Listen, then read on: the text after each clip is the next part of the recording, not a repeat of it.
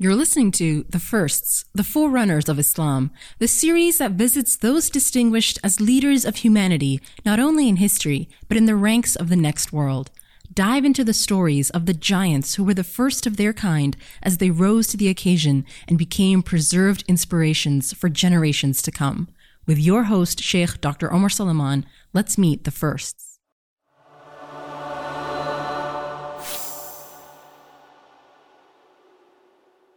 Alhamdulillah Rabbil Alameen, we are on episode 49.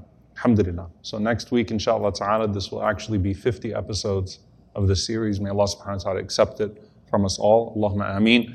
And as I will frequently say, it's good to go back and review some of the previous episodes, inshallah ta'ala, especially as you keep hearing the same names over and over and over again. There's a study of the seerah of the Prophet when you start from the beginning and go to the end.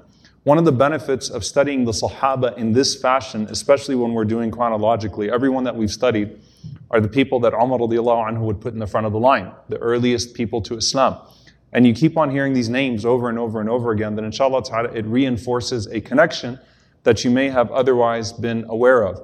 Now, tonight's biography is, uh, is one that's very special to me uh, when MUHSEN was founded, Muslims understanding and helping special education needs, and you start to look through the biographies of the Sahaba to find the stories about disability. This is the story that always comes up first.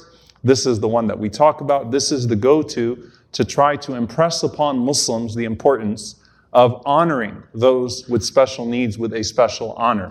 And this is a person who Allah has revealed Quran about. And not just one time, more than one time. And subhanAllah, what I find very interesting about this person that we're talking about tonight is that most people only know him through one incident. But subhanAllah, he has an extensive biography alongside the Prophet wasallam, and he had a position amongst the companions that inshallah ta'ala we will talk about today. And his name is Abdullah ibn Umm Maktoum radiyallahu ta'ala anhu. Now, what's very interesting about this as we get started is that there's actually a difference of opinion about his name. All right? So, the people of Medina, the scholars of Medina, they said his name was Abdullah. The scholars of Iraq said his name was actually Amr ibn Umm Maktoum. So, Abdullah or Amr ibn Umm Maktoum. And there's also a narration that his name prior to Islam was Hussein. Hussein with a sad, not Hussein, radiallahu ta'ala anhu, Hussein. And the Prophet ﷺ changed his name to Abdullah. This is also the case, by the way, of the famous Jewish rabbi in Al Medina uh, who became a great scholar and companion of the Prophet ﷺ, Abdullah ibn Salam. Radiallahu ta'ala anhu. I will ask you when one day we do his biography what his name was prior to Islam. His name was also Hussein, and the Prophet ﷺ changed his name to Abdullah. So, Abdullah ibn Umm Maktoum radiallahu ta'ala anhu. Now, before I start talking about anything in regards to him, all right, does he come from the lower class of Mecca or from the higher class of Mecca? How many of you say lower? You have to raise your hand, all right? So none of that, like, I don't know. How many of you say higher? All right, the two people are actually right. Abdullah bin Maktoum is not from the lower class of Mecca. He has a disability, but he's actually a person of good lineage. Good in the sense of the Meccan standards of lineage, right? The days of ignorance. Uh, he is actually the first cousin of none other than our mother Khadija radiallahu ta'ala anha. All right?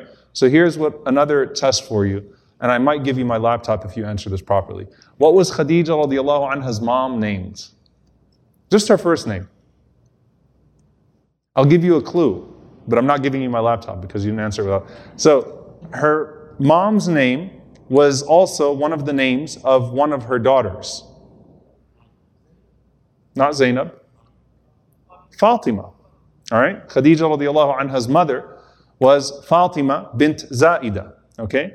So Fatima bint Zaida uh, bint Qais is the sister of the father of Abdullah bin Umm Maktoum. So she is the paternal aunt of Abdullah bin Umm Maktoum. Abdullah is the son of Qais ibn Zaida. Qais ibn Zaida. So his actual name is Abdullah ibn Qais ibn Zaida. And I'll talk about why he's named after his mother or he's referred to by his mother instead. So his name is Abdullah ibn Qais ibn Zaida. Qais is the brother of the mother of Khadija radiallahu ta'ala anha, and her name was Fatima bint Zaida. And the mother of Abdullah uh, ibn Qais ibn uh, Zaida is a woman by the name of Atika bint Abdullah al-Makhzumiyya. She's from the tribe of Banu Makhzum. So Atika bint Abdullah from the tribe of Banu Makhzum. Who is also from the tribe of Banu Makhzum? Come on, somebody make me really happy. It's come up a few times. Abu Jahl, great. Okay, so Abu Jahl. This is the tribe of Abu Jahl, which again was a key competing tribe with the Prophet Wasallam's tribe of Banu Hashim. And probably the main under, underlying reason, or definitely the main underlying reason for Abu Jahl's insistence that we could not acknowledge the Prophet because otherwise this gives Banu Hashim permanent status over Banu Makhzum. So he has pretty good lineage, right? I mean, both sides of his family are Qurashi, they're from a high place in Quraysh. Uh, but at the same time, he has this disability, which he's famous for, which is blindness. And there's something really interesting to be said about this that, uh, that you know, that the, the, biographers say that he's the only companion of the Prophet ﷺ that we know of that was actually born blind. Okay? So he was born without vision. It was very common for them, and you read about many of the Sahaba who lost their vision later on in life. Very common to read about. I mean, everyone from Abdullah bin Abbas, ta'ala other great scholars, and you'll read that by the time that these Sahaba became elderly, they lost their vision. But he's actually the only companion that we know of that was born uh, without uh, vision. And this is why his mother is nicknamed Umm Maktoum, Maktoum comes from Katam, which is concealed. So she is the mother of him, Al Maktoum, the one who could not see. His vision was concealed. He was unable to see the world around him. SubhanAllah, how these things play out in life. You have no idea how these names are going to unveil themselves later on in life. So he's technically referred to, he was Al Maktoum. Okay? He's not able to see the world around him. So his mother was who? They, they said it as an expression of sympathy for her. She is Umm Maktoum. She's the mother of the blind child. Okay? So Abdullah, it's not that he, and that's why you don't find that he was, you know, he wasn't amongst those that was oppressed, like Bilal and Suhaib and Ammar and Miqdad and Khabbab, right? He's, he escapes that level of torture because though our, our vision of him tends to be one who belonged to that lower class in that sense, he wasn't, right? So he's not someone who's going to be persecuted in Mecca that we know of. In fact, we know of no persecution of him. It could have been sympathy towards him, or it could have been that his status protected him, or a combination of the two. Okay? So he is Abdullah ibn Umm radiallahu ta'ala anhu. And because he is the first cousin of Khadija radiallahu ta'ala anha, he was already familiar with the character of the Prophet sallallahu alaihi wasallam before the Prophet sallallahu began his call. And so as soon as he heard about the call, he said, Aslamt. I believe. I believe in the religion of this noble man. He witnessed his character. He, Tawheed, the idea of monotheism resonated with him. So Abdullah ibn Umm Maktoum radiallahu ta'ala anhu is actually considered one of the earliest converts of Islam. And the way that you know someone is very early on in Islam is when they say that they became Muslim even before Dar al-Arqam opened up for the earliest converts. So his connection to Khadija radiallahu anha perhaps allowed him to know that the Prophet was calling to Islam early on. And so Abdullah ibn Umm Maktoum radiallahu ta'ala anhu embraced Islam early on, did not need much convincing, and accepts the Messenger sallallahu alaihi wasallam. With all that being said, the only story we know about him in Mecca is the one that he's most famous for. Okay? Which is the story of Abasa. The story of Abasa. So let's dissect the story a bit, inshallah, then we'll talk about the rich biography of him after Abasa after this story took place. The Prophet ﷺ was trying to get the attention of the nobles of Quraysh. That is not a mission or that is not a priority that is to be dismissed. The Prophet ﷺ figures if I can get some of these people to become, to become Muslim, then that is going to have an immediate impact on both the ability of the early Muslims to practice their religion freely in society, as well as other people converting, because when powerful people convert, then those that look to them either out of a sense of tribal obligation or because they, ha- they hold a certain position in society, they will also follow. The proof is in Umar radiallahu ta'ala anhu and Hamza radiallahu anhu who embraced Islam only three days apart and changed the course of Islamic history, right? So the Prophet ﷺ is trying to speak to these people and he does not shut the door on them. And so finally, they tell the Prophet ﷺ, look, you want us to listen to you? We'll listen to you. Come meet us at this place. So the Prophet ﷺ goes to meet with the elders of the leaders of Quraysh. And I will name them for a moment, okay? Utbah ibn Rabi'ah and his brother Shayba. Utbah, the father of Abu Hudayfa radiallahu ta'ala anhu. We talked about the position of Utbah in society. Utbah is, the, is, you know, there's a famous incident of him, uh, the, the, the, leaders of Quraysh eventually trying to send him to, to reason with the Prophet and stop him from calling and saying, We'll give you everything that Mecca has to offer for you to stop this call. So Utbah is in this gathering. Utbah's brother, Shayba, is in this gathering. Umayyah ibn Khalaf, who of course is most famous for being the one who, who, who uh, possessed and, and tortured, persecuted Bilal radiallahu ta'ala anhu as he embraced Islam. So you have Utbah, Shayba, Umayyah, Abu Jahl is giving the Prophet, seemingly giving the Prophet an ear. All right? Add on to all of that, the person who mocked the revelation itself, Al-Walid ibn al-Mughira, the father of Khalid radiallahu ta'ala anhu. Al-Walid ibn al-Mughira, Allah refers to him in the Quran. Okay? دَعْنِي wa man wahida. That Allah subhanahu wa ta'ala threatens him with punishments in the Quran because he, he basically mocked the Quran and said, I know I can tell these stories of the past and I can buy my way out of hell if there's a hell anyway. That's the arrogance of Al Walid. So these are the men that are sitting there and saying, Go ahead and address us. We're gonna, we're gonna give you a chance to give us this message of yours. Golden opportunity, right? The Prophet ﷺ sits with them. And as he sits with them, Abdullah ibn Umm Maktoum ta'ala anhu, who is looked down in society not again because of his tribal status, but because of his disability. And he wasn't someone that really, you know, participated in the workplace or anything like that. So he comes to the Prophet ﷺ running. Okay? Yas'a. All right? He's coming to the Prophet ﷺ. He's looking for him anywhere he can find him. Now, there's something that's very important to mention here. Rasulullah ﷺ had made himself so accessible to Abdullah bin Umm Maktoum radiallahu ta'ala anhu that that was the nature of their relationship. Abdullah ibn Umm Maktoum would come out, would look for him, he would find him, put his hands on him, and the Prophet ﷺ would talk to him for as long as he wanted to talk to him. So there's a, a, a pretext to this incident that should not be lost about the character of the Prophet ﷺ. Whatever you need, ask. And the Prophet ﷺ would answer him with whatever he wanted.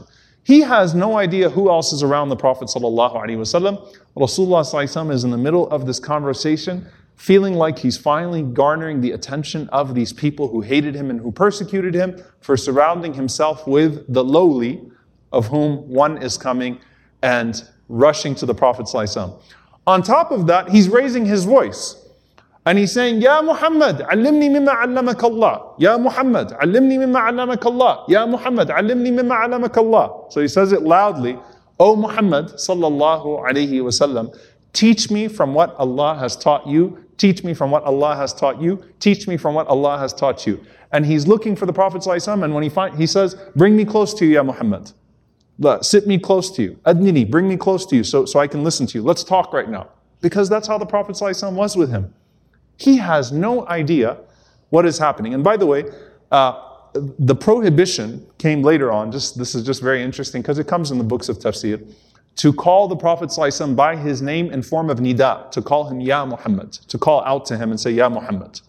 You can of course call him Muhammad but not to refer to him, call out to him, as Allah subhanahu wa ta'ala says, لا تجعلوا دعاء الرسول بينكم كدعاء بعضكم بعضا. Don't, don't make it that you call upon the Messenger وسلم, the way that you call upon one another. So this is a prohibition that comes later on. Right now, Ya Muhammad, teach me from what Allah taught you. Only the hypocrites would use it after that, that form of addressing the Prophet ﷺ. So when he does that, the Prophet ﷺ does not tell him, go away. He doesn't tell him, I'm busy. He doesn't push him. He simply abasa. Abasa means, literally by the way, he moved his two eyebrows close to each other, sallallahu alaihi wasallam, in a means of like being frustrated, like not now. Right? Abasa. And would Abdullah ibn Umm Maktoum had known that the Prophet did that had the revelation not come? No, he wouldn't have even known because he couldn't see him. Right? But the elders could see him. Okay? Those people from Quraysh could see the Prophet ﷺ expressing the displeasure and the dismissal in his face towards Abdullah ibn Umm Maktoum radiallahu ta'ala anhu. And then he simply continued to talk to the Prophet ﷺ, turned back to them after he shouted out that way, and the Prophet ﷺ continued to address these five men. Allah subhanahu wa ta'ala did not implicitly say to the Prophet ﷺ that something is wrong with this. Allah did not send Jibreel alayhi salam to the Prophet outside of the capacity of Quran, which happens sometimes to tell the Prophet about what he should do or instruct him on what to do next. Allah reveals 16 verses for this man.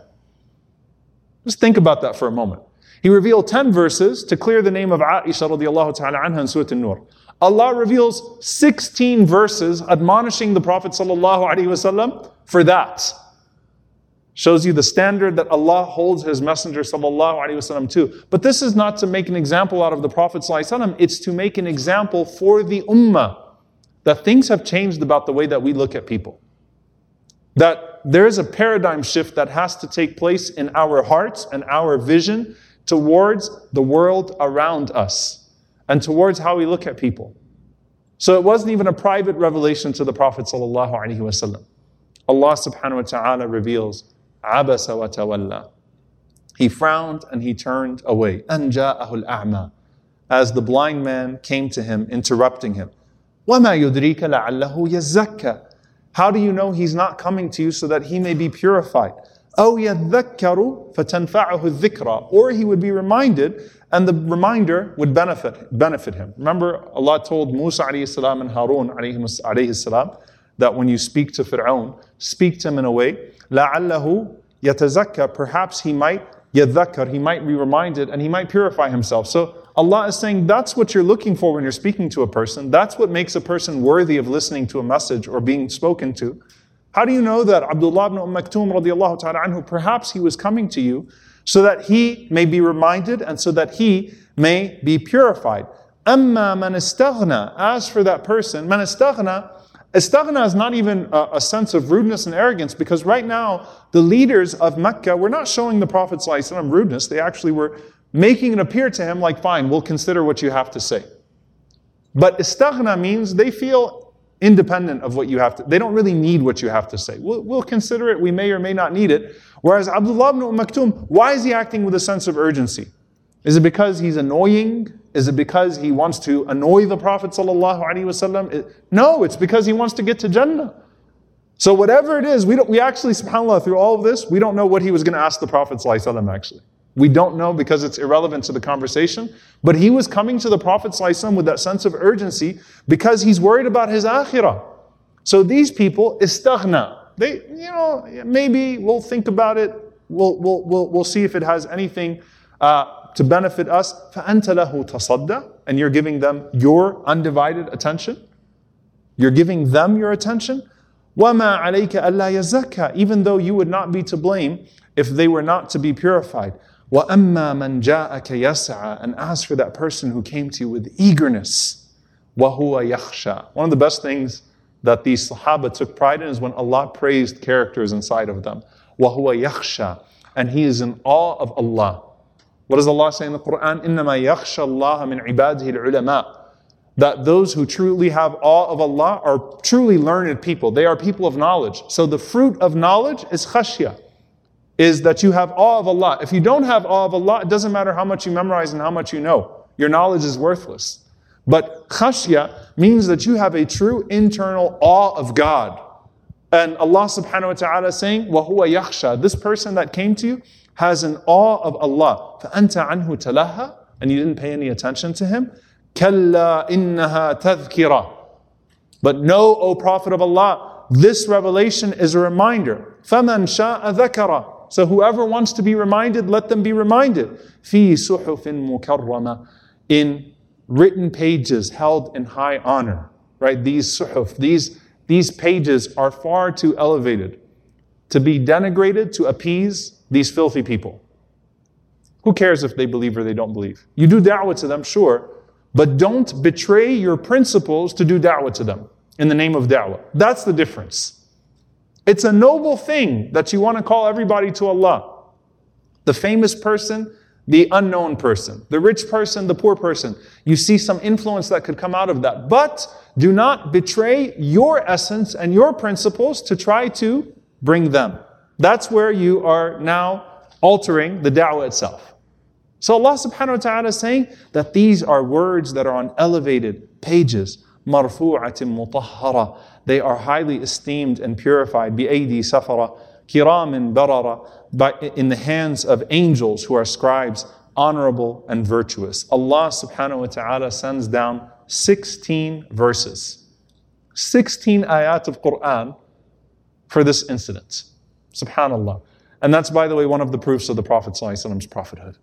Why would the Prophet admonish himself for an incident that most people didn't even know about? But Allah subhanahu wa ta'ala was teaching the ummah a lesson. And this is not humiliation to our Prophet This is an honor to our Prophet because this is the tarbiyah of the Prophet the, the way that the Prophet is being taught and we are being taught by extension. How do you think the Prophet ﷺ looked at Abdullah ibn Umm Maktoum radiallahu ta'ala anhu after that incident? Every time he would see him, the Prophet ﷺ would stand up and the Prophet ﷺ would say to him, Marhaban biman atabani fihi rabbi. Marhaban, welcome to the one on whose behalf Allah admonished me. Welcome to the one on whose behalf Allah admonished me. Subhanallah, the Prophet ﷺ did not hold him in contempt because you got me in trouble with Allah. no, absolutely not. You must be a special person for Allah to reveal Quran on your behalf like this. Marhaban biman atabani fihi rabbi. There's so many gems that we can take from the story. I don't want to take too long because I want to get into the biography, but obviously the tafsir uh, can be in and of itself. However, one thing, subhanAllah, uh, that I find very interesting, and I mentioned the names Utbah, Shayba, Umayyah, I mentioned Al Walid ibn Mughira and Abu Jahl. Okay? Utbah, Shayba, Umayyah, Abu Jahl, all of them died in Badr. All of them were killed in Badr. All right? Utbah and Shayba in the very beginning of the battle and the duels. Abu Jahl and Umayyah. Abu Jahl had Abdullah bin Mas'ud radiallahu anhu you know, step on top of him and kill him, the one that he almost killed in front of the Kaaba one day. And Umayyah was killed by Bilal radiallahu ta'ala anhu, who he once put under a stone. Bilal radiallahu ta'ala anhu killed him in Badr. The only one who wasn't killed in Badr was Al-Walid because Al-Walid died before the Hijrah anyway. So he died in the Meccan period anyway. So subhanAllah, Allah humiliated all of those men. And Allah subhanahu wa ta'ala honored those that the Prophet ﷺ was told to honor. So this is Abdullah ibn Umm Maktoum radiallahu ta'ala anhu. So when do we actually start to get into a seerah? Actually in Medina. And it starts with this. Al-Bara radiallahu ta'ala anhu says, أول من قدب علينا The first people to come to us in Medina were two people. Two people that came to us before anyone else came to us from Mecca. One of them is Abdullah ibn Umm Maktoum radiallahu ta'ala anhu. So he is the second person, considered the second person to make hijrah. Who's the first person? The person we're talking about next week. Mus'ab ibn Umair radiallahu ta'ala anhu. So he says, أول من قدم علينا مصعب ibn Umair وابن أم مكتوم. The first two people the Prophet ﷺ sent to us from Mecca were Mus'ab ibn Umair and Abdullah ibn Umm Maktoum ثم قدم علينا عمار ibn Yasir وبلال رضي الله عنهم أجمعين and then came Ammar ibn Yasir and Bilal may Allah subhanahu wa ta'ala be pleased with them all what were they doing what were Mus'ab and Abdullah ibn Umm Maktoum doing in Medina before the Prophet ﷺ had made his hijrah and he sent the, uh, the Muslims towards there uh, Bara radiallahu ta'ala anhu says وَكَانَ يُقْرِئَانِ النَّاسِ They were teaching us the Quran these two men were teaching the people the Quran. While we were waiting for the Prophet to come upon us, these were the two men that were around the Prophet when he received revelation in Mecca. They were going around and they were teaching the Muslim households in Medina the Quran. So Abdullah ibn Umm Maktoum radiallahu ta'ala anhu is the second person who made the hijrah. which we're going to be talking about, inshallah ta'ala, uh, tomorrow as well. And of course, this is the month where the hijrah is revived. So he is the second person, the second Muslim to go to Medina after Mus'ab radiallahu ta'ala anhu and be commissioned with teaching the people the Quran. The Muslims make the hijrah. They go to Medina. And now, as the preparations of Badr start to take place, Abdullah ibn Umm Maktoum radiallahu ta'ala anhu is experiencing his first moment of being left out. He wants to partake in the battle. He wants to strive alongside the Prophet ﷺ in Badr, and the Prophet ﷺ does not put him in that position.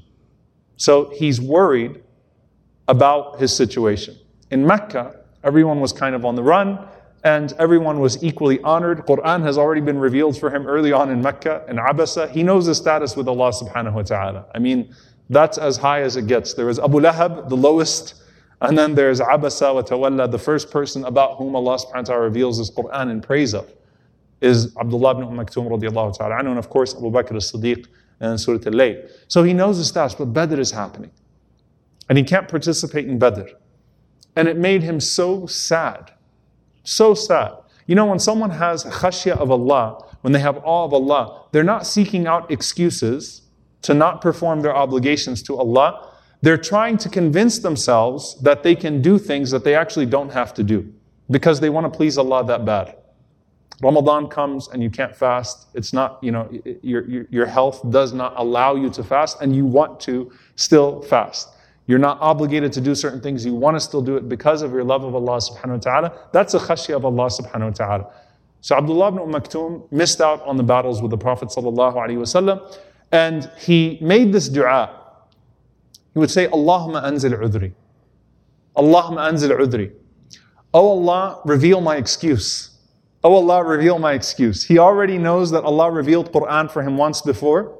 So, oh Allah, reveal an excuse for me. He wants to hear himself represented in the Quran because he's a very unique situation in this regard, not being able to go out and strive with the Prophet though he was from the earliest Muslims. So Zayd ibn Thabit radiallahu ta'ala anhu tells the story.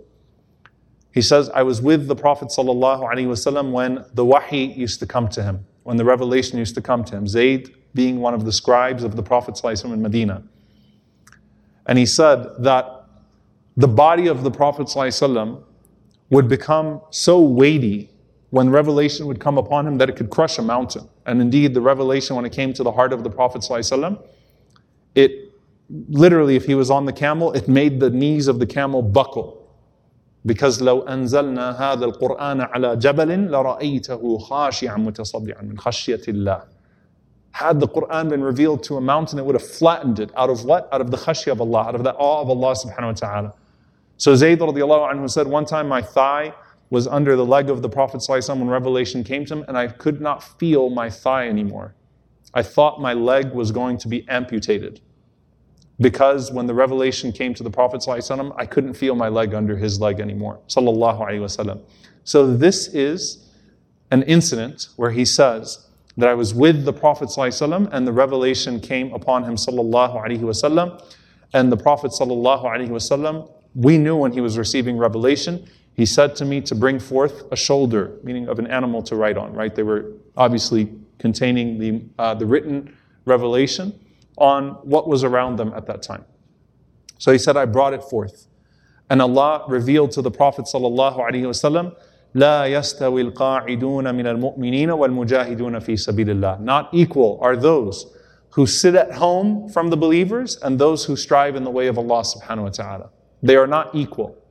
How do you think that made Abdullah ibn Umm Maktoum radiallahu ta'ala anhu feel? Made him feel worse, right? Wait a minute, so I'm, I'm left out again.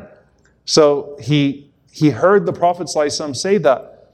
And he said, Ya Rasulullah. He said, O Messenger of Allah, فَمَا تَأْمُرُنِي فَإِنِّي رَجُلٌ ضَرِيرُ الْبَصَرِ Ya Rasulullah, what do you command me to do then? Because I can't see. I can't see. What am I supposed to do? Subhanallah. Zayd radiallahu anhu said, I noticed that and this was different. This, you know, the revelation came upon the Prophet ﷺ shortly thereafter. Allah sends Jibreel alayhi salam to the Prophet ﷺ again. And the Prophet ﷺ was overtaken by revelation again. And when the Prophet ﷺ regained after that revelation, the ability to convey it at that point, the ayah continued until غَيْرُ أُولِي الضَّرَرِ Surah An-Nisa, except for those who have a disability. Except for those who have a disability. So subhanAllah, this part of the verse, غَيْرُ أُولِي الضَّرَرِ, was revealed, Allah responding to the dua of Abdullah ibn Umm Maktum. This could have been explained through fiqh, right? Understanding. The Sunnah explains the Quran.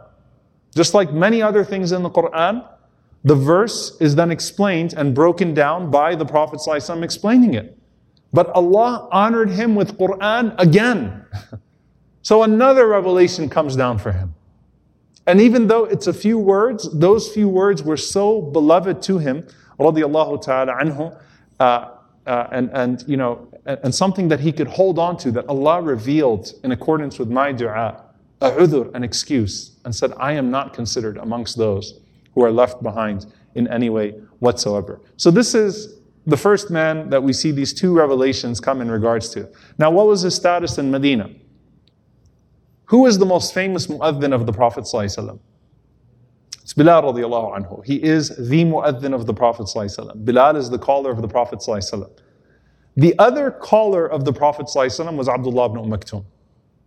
Now, what does that look like in functioning in society, right? In the society. The Prophet ﷺ used to send Bilal radiallahu ta'ala anhu out to give the adhan for Qiyamul Layl. If you've ever been in Mecca and Medina, Umrah, Hajj, you get confused when you hear that adhan for Qiyamul Layl. You rush to the masjid and you're like, why is Fajr not happening?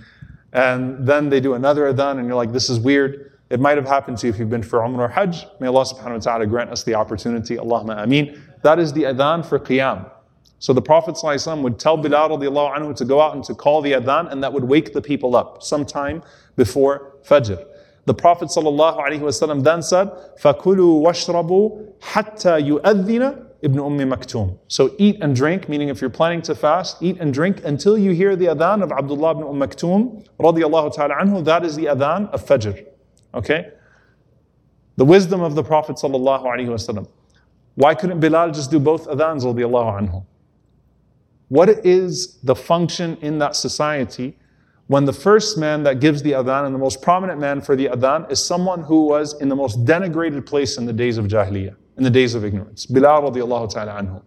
For his color, for his status, for uh, his, you know, lack of a tribe, everything that would be associated with lowliness in the days of ignorance due to their ignorance, not from Allah subhanahu wa ta'ala, associates Bilal radiallahu anhu, and look how Allah has elevated him. And now, the Prophet ﷺ, the second person who is honored, is the only companion who we know that was born blind, Abdullah ibn Umm Maktoum radiallahu ta'ala anhu. Now here's the thing. How did Abdullah ibn Umm know that it was Fajr? Please do not say he had an iPhone. All right? He did not have an adhan clock. Isn't Fajr something that people saw in the skies? I don't know if you know this, but you actually see it in the sky. All right? There's like a thing where salah time is not based on an app. Okay? A Fajr was based on, you know, the actual Fajr, right? The break that you would see in the sky. And so Abdullah ibn Umm Maktoum radiallahu anhu could not even see it. So doesn't that complicate things further? Why would the Prophet ﷺ choose him to give the adhan for a fajr he can't see? Not only that, how would it take place? Salim ibn Abdullah radiallahu ta'ala anhu says, كان ابن أم مكتوم رجلا أعمى لا ينادي حتى يقال له أصبحت أصبحت That Ibn Umm Maktoum could not see anything so he would not call the Fajr until someone would go to him and say, Asbahta, asbaht. It's out, it's out. Now you can call the Fajr. Why all this complication? Because Allah subhanahu wa ta'ala wanted to honor that man. The Prophet sallallahu alaihi wasallam was setting up a certain way within the community. And subhanAllah, we extract so many uh, rulings and so many lessons just from this alone. I'm going to go through some of them, by the way. The fact that the Sahabi was defined, their entire chapters like a, like a, uh, a disclaimer right? Because a Sahabi technically is someone who saw the Prophet ﷺ and believed in him. Abdullah ibn Maktoum radiallahu anhu never technically saw the Prophet ﷺ. Imagine what that did to him, subhanAllah. He never got to see him in this life. He knew him, he knew of him, he loved him, he adored him, he was everything, but he didn't see him.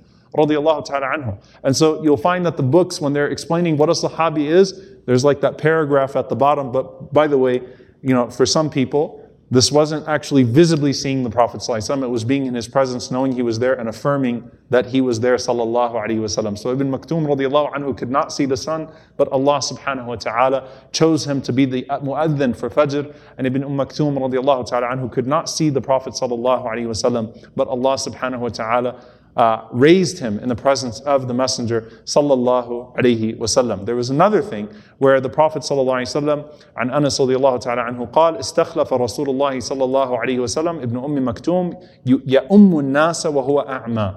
That the Prophet sallallahu alaihi wasallam appointed him to lead the salah, and that was something that wasn't looked at as, as something that could happen because they thought a person with a disability could not lead the prayer. The Prophet ﷺ appointed Abdullah ibn Umm Maktoum ta'ala anhu to lead the people in prayer, and he was blind.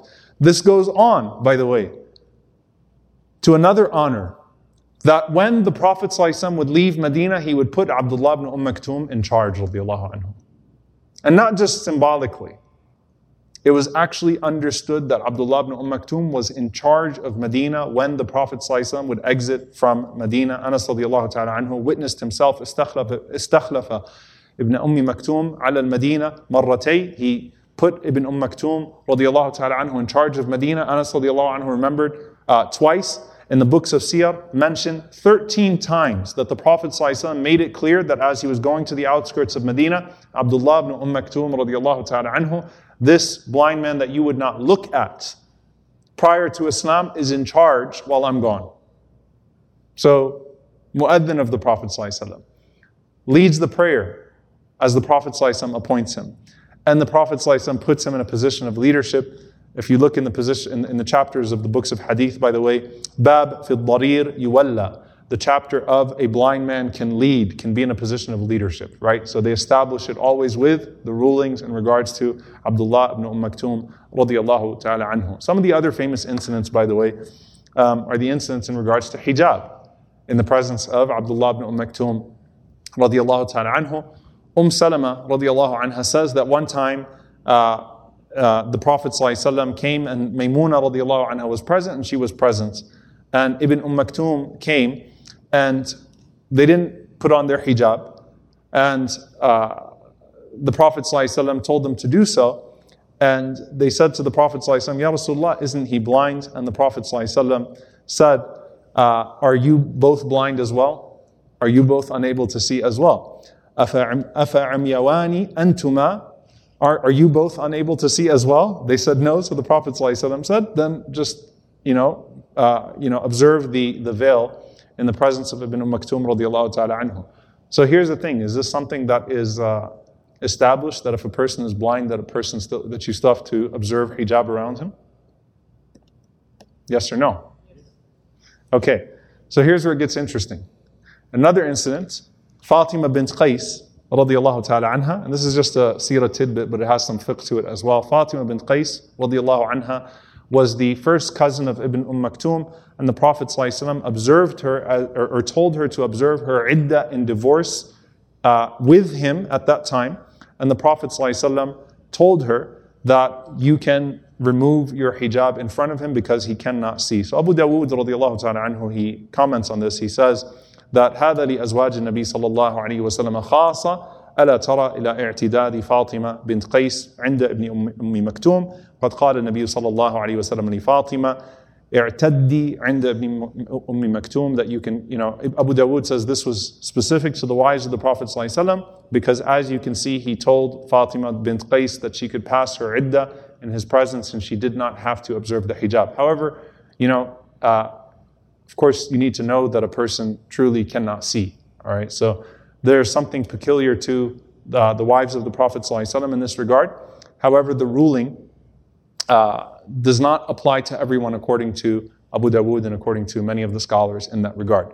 Now I'm going to fast forward, inshallah ta'ala, to two incidents, one of them being his death.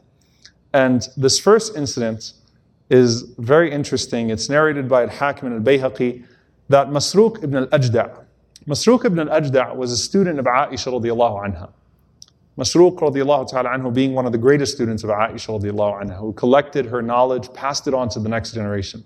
Masruq ibn al-Ajda' he says that one day I came to Aisha radiallahu ta'ala anha and I found her serving this, this blind man. He was wrapped up and she was serving him uh, utruj, which is like citrus fruit. She was cutting it up for him with her own hands and she was preparing asal, honey as well. And she was taking it to him and she was honoring him. And I was shocked. I had no idea who he was. So I said to her, Ya Umm al-Mu'mineen, O O our mother, O mother of the believers, who is this man for you to be cutting fruits for him and serving him honey and honoring him in this way? Like this, this isn't what we're used to seeing. Who is this man?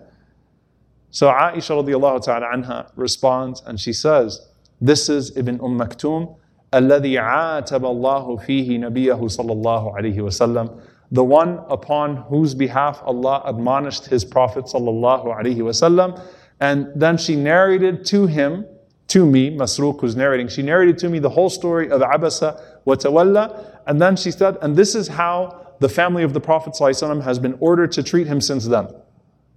So subhanAllah, this legacy lives on with the whole family of the Prophet ﷺ. They knew that when Abdullah ibn Umm Maktoum radiallahu anhu comes around, we have to treat him in a certain way because that's how Allah subhanahu wa ta'ala honored him. So subhanAllah, what about the followers of the Prophet ﷺ. May Allah count us amongst his family, his brothers, his sisters, that we honor this man radiallahu ta'ala anhu, as Aisha radiallahu ta'ala anha was still honoring him decades after the Prophet ﷺ passed away, in accordance with the order of the Prophet ﷺ, that this is a man who Allah honored with revelation. We should also honor him in accordance with that revelation. We come to his death, ta'ala anhu, and it's an interesting uh, story because everything that he was prohibited from coming to be in those last moments.